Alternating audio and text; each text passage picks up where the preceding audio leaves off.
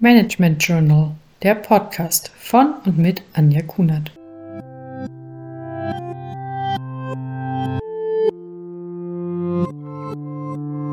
Hallo, ich freue mich, dass Sie heute den Podcast zuhören. Ich werde heute über ein wichtiges Instrument für ManagerInnen und Führungskräfte sprechen, den regelmäßigen Gesprächen mit Mitarbeitenden.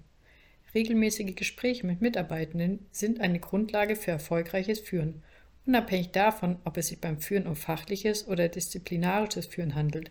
In dieser Podcast-Folge spreche ich darüber, wie Gespräche ideal gestaltet werden können. Einen ersten wichtigen Aspekt finde ich die Regelmäßigkeit dieser Termine.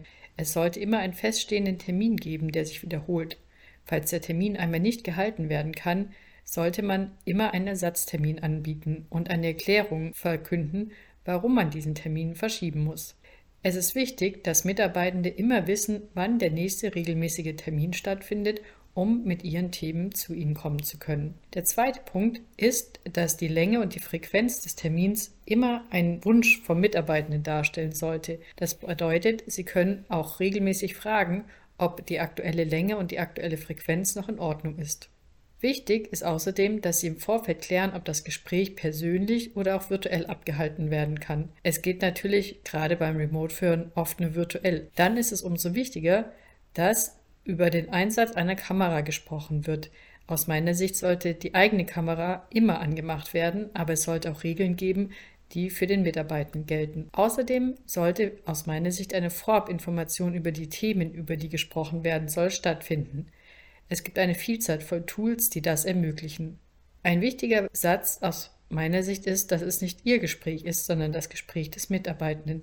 Das bedeutet, auch wenn Sie die einladende Person sind, können Sie natürlich eröffnen und sich zunächst nach dem Wohlergehen des Mitarbeitenden erkundigen.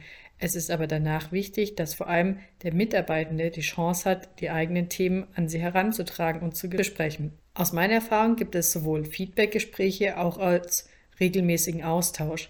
Ich finde es wichtig, dass in einer Terminanladung klar gekennzeichnet ist, ob es sich bei dem Gespräch um ein Feedbackgespräch oder einen einfachen Austausch handelt. Fachliche Themen sollten immer nur auf Wunsch des Mitarbeitenden besprochen werden. Wenn sie mit dem Mitarbeitenden auch zum Beispiel durch eine Projektleitung, Sponsorenrolle verknüpft sind, sollten Projektthemen nicht in einem Mitarbeitendengespräch geführt werden. Wenn es zu fachlich wird, kann ein anderer Termin dafür aufgesetzt werden. Alle Termine sollten immer offen und freundlich gestaltet werden, aber auch klar kommuniziert werden, dass neben diesen regelmäßigen Terminen immer Zeit für Dialog ist. Die Mitarbeitenden sollten immer die Priorität Nummer eins für sie sein.